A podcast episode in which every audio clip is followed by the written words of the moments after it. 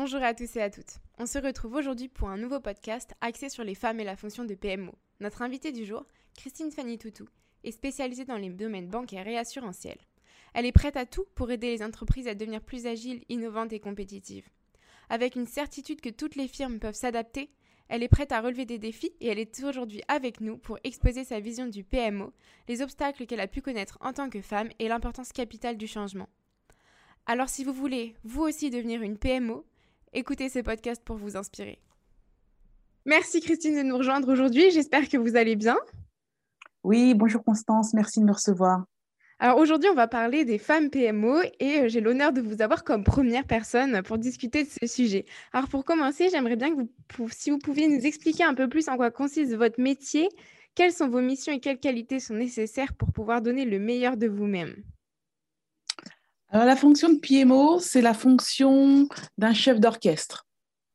C'est la fonction d'un homme ou d'une femme qui met en musique mais pas que. Bien entendu, ça nécessite des compétences, et notamment des compétences euh, de gestion financière et de contrôle de gestion, des compétences aussi en management de projet, d'avoir réalisé, pour avoir une vision réaliste des projets de transformation, d'innovation, des compétences en organisation également, et de plus en plus des compétences techniques, des compétences notamment si on a une appétence en, termes de technologie. Alors, quelles sont vos missions exactement? Mes missions, aujourd'hui, le positionnement, la fonction de PMO, elle a évolué, elle s'est façonnée. C'est une position qu'on retrouve euh, dans les entreprises au niveau de, direction fonctionnelle telles que la DSI, mais pas que. De plus en plus au niveau des directions euh, d'expérience client, de marketing et, parfois de la DRH. Donc, c'est une fonction qui évolue. Les missions, c'est une mission de, euh, de, tour de contrôle, d'être en alerte, de, pouvoir identifier les, signaux faibles. Et véritablement, les entreprises aujourd'hui sont dans une dynamique de, transformation, c'est-à-dire qu'il y a beaucoup de projets qui sont lancés, qui visent à moderniser le, système d'information euh, de leur entreprise pour gagner en, compétitivité.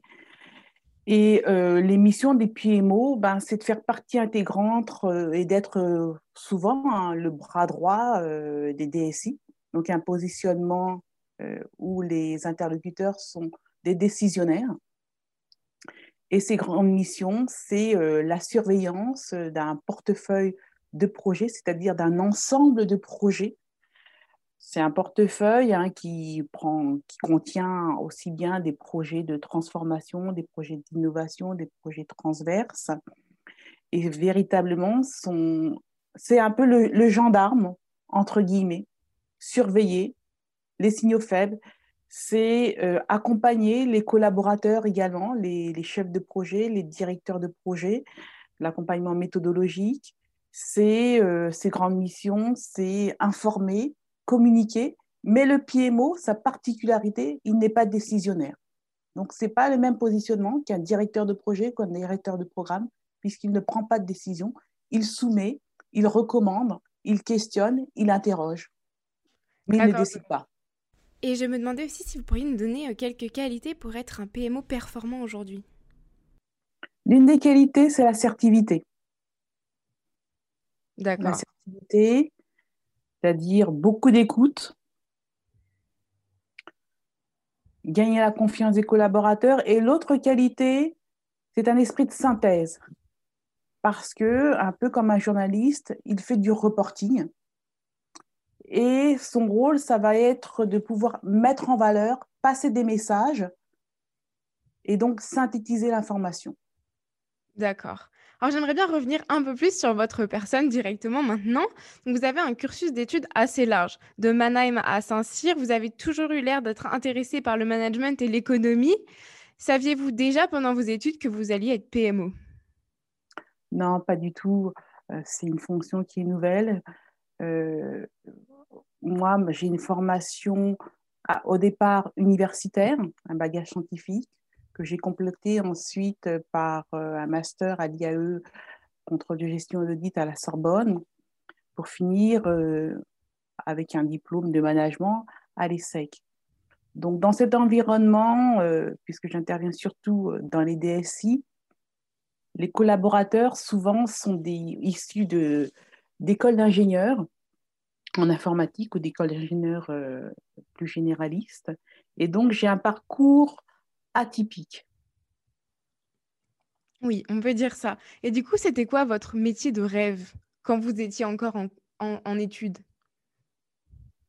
Les choses ont tellement évolué que j'avais pas véritablement de métier de rêve. J'ai eu une opportunité, c'était au départ d'intervenir dans des grands cabinets, euh, des grands intégrateurs euh, de systèmes d'information, où je suis restée plusieurs, euh, plus de dix ans.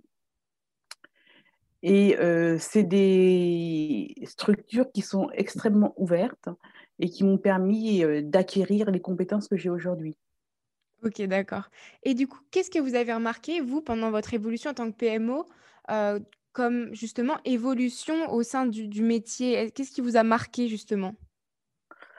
Au départ, la, fonction de PMO, elle était, il y a, il y a trois ou quatre ans, elle n'était pas forcément lisible, c'est-à-dire que c'était une fonction qu'on rattachait plutôt à un directeur opérationnel, un directeur financier, un DSI, mais ce n'était pas lisible. Aujourd'hui, les contours sont de plus en plus clairs et je pense qu'elle va continuer d'évoluer puisque ça nécessite de la polyvalence. Aussi bien la, connaissance et d'avoir réalisé des projets, hein, des projets de transformation, implémentation, déploiement euh, de, grands projets de transformation, quelle que soit la fonction, hein, ça peut être fonction euh, finance ou ça fonction marketing, également euh, une, véritable connaissance de la gestion financière, Hein, d'analyse financière et du contrôle de gestion, euh, des compétences d'animation aussi, euh, d'animation, euh, parce que vos interlocuteurs sont, sont divers et variés, mais vous avez aussi beaucoup de décisionnaires. Et donc cette fonction, elle est, elle se dessine, elle se façonne et elle va, je pense, continuer, continuer d'évoluer, notamment avec plus d'appétence sur des, des compétences techniques, comprendre la technologie, comprendre euh, aujourd'hui les, les, enjeux hein, au niveau de la DSI, c'est des enjeux de modernisation de l'infrastructure.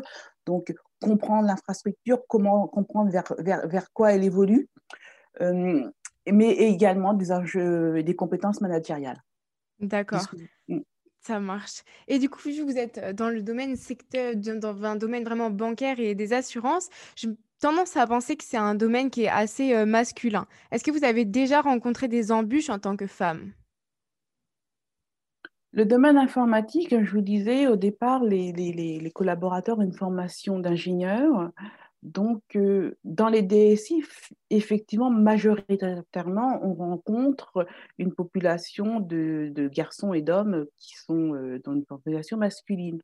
Mais la fonction de PMO, elle permet justement d'intervenir au niveau euh, top management ou middle management parce qu'elle va nécessiter de la polyvalence et euh, moi, je ne suis pas, euh, n'ai pas de formation, euh, je ne suis pas diplômée d'une école d'ingénieur, mais ça vous permet, et ensuite, si vous avez une appétence hein, pour la technologie, d'intervenir à différents niveaux.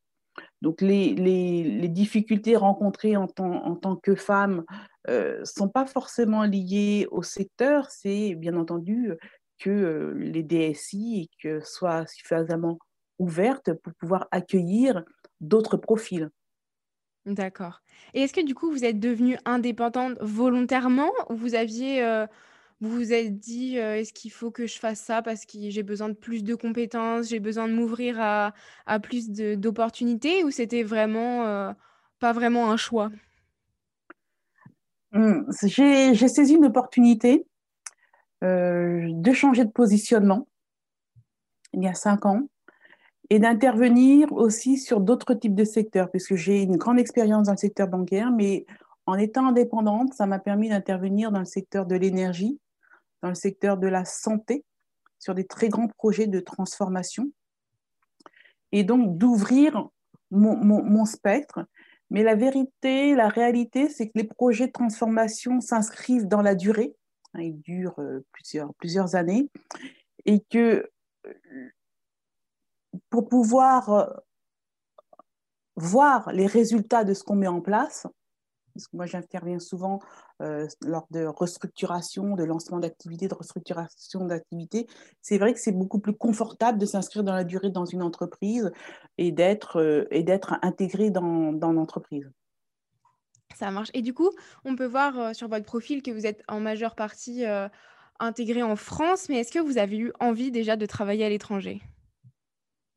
J'ai travaillé à l'étranger, j'ai travaillé au Moyen-Orient, Bahreïn, j'ai travaillé également en Europe. donc, je suis intervenue à l'étranger sur des missions ponctuelles de, la semaine à plusieurs mois. Donc, j'ai eu cette expérience internationale en intervenant sur les projets de transformation dans le domaine bancaire. Mais oui, c'est intéressant cette expérience à l'international parce que les pratiques sont extrêmement euh, différentes,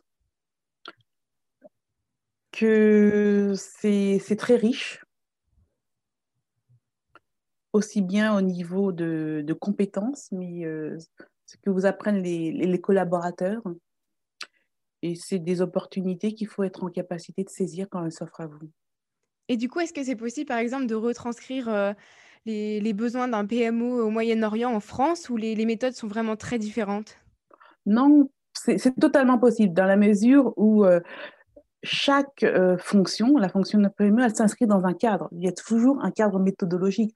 Aujourd'hui, lorsque vous allez déployer une fonction de PMO, typiquement un budget, le processus budgétaire, euh, bien, il faut euh, le pouvoir le, comprendre. Il, peut être différent, mais il est totalement euh, faisable de pouvoir le, le, retranscrire et, l'adapter, que ce soit au Moyen-Orient. Hein, vous savez que vous avez soit la comptabilité française, soit la comptabilité anglo-saxonne, la gestion d'un budget, elle est, elle est globalement réalisée de la même manière. Donc, c'est des compétences qui sont totalement transposables d'un pays à l'autre. Ici, il n'y a pas de spécificité pays à prendre en compte.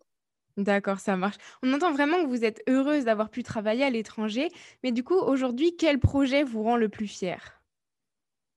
C'est les projets, euh, aussi bien projets internationaux que, que, que j'ai menés, mais également des projets qui sont euh, tournés vers l'innovation lorsque vous avez des entreprises qui mettent en œuvre l'innovation, qui mettent en œuvre euh, des, de la méthodologie agile, qui mettent en œuvre de la conduite du changement avec une mise en place de direction de conduite du changement, faire partie intégrante de ce genre d'entreprise, ça vous permet d'évoluer et surtout d'évoluer tel qu'on est, tel qu'évolue l'entreprise actuellement. D'accord. Et du coup, si on pense aux outils que vous pouvez utiliser, par exemple, un PMO, en général, il va essayer de mettre en place de l'agilité, des outils de design thinking. Qu'est-ce que vous préférez vous mettre en place? Aujourd'hui, des outils qui sont utilisés, c'est à la fois des outils collaboratifs, hein, basés sur, qui intègrent la notion d'agilité. Il y en a beaucoup sur le marché. Après, les outils en termes opérationnels, on est encore beaucoup dans l'usage d'outils traditionnels tels que Excel. Vous avez aujourd'hui des outils plus élaborés, plus sophistiqués, qui vous permettent euh, des outils de visualisation, qui permettent de faire des reportings euh, et d'apporter euh, une, autre, une autre approche dans le reporting. En termes d'outils, il y, a beaucoup d'outils, mais vous savez, dans les entreprises, la complexité, c'est que le PMO, il, a une fonction transversale. Et lorsque vous mettez en place un outil, il faut le déployer. Donc, ça nécessite de former les collaborateurs à l'usage de cet outil. Donc, on reste encore sur des outils très traditionnels, mais en gestion locale, vous pouvez effectivement utiliser d'autres outils euh, tels que euh, Klaxoon, euh, Power BI, ce genre d'outils. Et du coup, le confinement a-t-il eu un impact sur votre travail et justement sur ces outils aussi? Qu'est-ce que c'est un peu le PMO de demain? Le confinement n'a eu absolument aucun, aucun impact parce que les grandes entreprises sont outillées, euh, que beaucoup déjà étaient en télétravail. C'est plutôt la durée du télétravail qui a été ajustée. Moi, je dirais qu'aujourd'hui, le PMO de demain, c'est une fonction, c'est quelqu'un qui a une vision panoramique, qui a une vision 360 de l'entreprise, qui est proche des, des décisionnaires. C'est vrai qu'il a plutôt aujourd'hui une fonction de management transversal, donc un management fonctionnel plutôt que hiérarchique, compte tenu euh, de, des organisations hein, qui sont façonnées de manière euh, matricielle, hein, donc beaucoup plus de transversalité.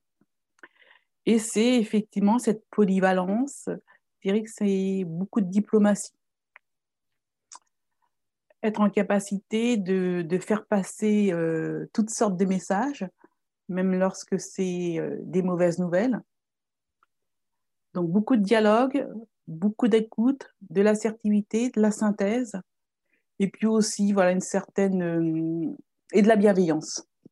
De la bienveillance, ok, c'est vraiment quelque chose qui revient. Partager la culture de l'entreprise et la bienveillance, l'empathie, c'est vraiment quelque chose qui revient de manière récurrente. Et du coup, euh, pour avoir euh, toujours de l'empathie, qu'est-ce que vous donneriez comme conseil à des femmes qui n'osent pas se lancer soit dans le secteur bancaire, des assurances ou encore à devenir PMO Alors, lorsqu'on n'ose pas se lancer, c'est qu'on se crée soi-même des freins. Et ces freins, ils sont liés au fait que on parle ici de la question des rôles modèles. Effectivement, plus on aura de femmes sur ce genre de poste, à des postes de top, middle management, des postes de responsabilité, plus il sera facile pour euh, les jeunes filles, les étudiantes de se projeter et, euh, comme vous le faites, de pouvoir recueillir euh, les parcours, euh, les difficultés rencontrées, mais aussi les opportunités que ça peut leur offrir au-delà des parcours traditionnels. Et justement, voilà, par exemple, pour, je ne sais pas, par exemple, imaginons moi, je souhaiterais plus tard devenir PMO. Qu'est-ce que vous me souhaiteriez faire comme orientation? Qu'est-ce que je pourrais faire? Quelle école il faudrait que je fasse? Quel parcours faudrait suivre?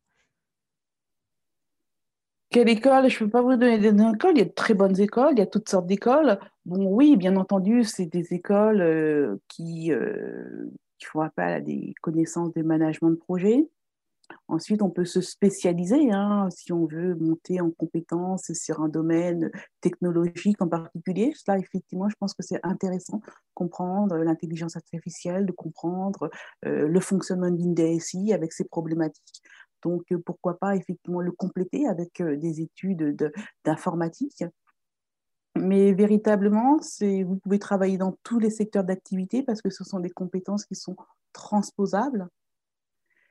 Et euh, le prérequis, ça serait avant tout de devenir PMO, c'est d'intervenir directement sur des projets d'implémentation et de déploiement, c'est-à-dire de comprendre et de connaître la réalité du fonctionnement d'un projet. Et au bout de combien de temps on peut devenir réellement PMO du coup? Parce que j'imagine qu'il faut vraiment avoir de l'expérience, d'avoir euh, été à des postes précédemment pour comprendre vraiment les projets. C'est la compréhension des projets, mais c'est également la légitimité que vous avez euh, sur un projet. Donc forcément, ça nécessite de l'expérience. Vous dire aujourd'hui si c'est 7 ans d'expérience ou 15 ans d'expérience, je, je, je, n'en sais rien. Mais la, la, la vérité, c'est que lorsque vous avez été acteur sur un projet, lorsque vous avez réalisé des projets d'implémentation, de déploiement en France, à l'international, eh bien, vous avez beaucoup plus de légitimité pour pouvoir argumenter face à des interlocuteurs qui vont être des directeurs de programme, parfois aussi de la direction générale, parce que vous connaissez les problématiques de manière concrète et que vous, et à ce niveau-là, vous avez une valeur ajoutée. D'accord. Et est-ce que par hasard, on pourrait connaître un de vos futurs projets? Un de mes futurs projets, euh, pour l'instant, je vais rester sous silence parce qu'il y a effectivement des, signaux faibles, des signaux faibles. Donc, euh, prochainement, on en parlera. dans ce cas-là, on pourra peut-être refaire un podcast ensemble pour discuter euh, de vos futurs projets, justement top secret. Oui. Merci beaucoup, Christine, d'avoir pris le temps de répondre à mes questions et d'avoir pu, comme ça, aider euh, une partie de la communauté PMO à, pouvoir progresser, à s'inspirer de votre parcours pour pouvoir donner euh, le meilleur d'eux-mêmes. Voilà, merci, beaucoup. Merci beaucoup, euh, Constance. Et je dirais, je finirai par une citation de Paul Éluard qui dit Il n'y a pas de hasard, il n'y a que des rendez-vous. Et donc, je vous remercie, Constance, je remercie Johnson de, pour cet entretien.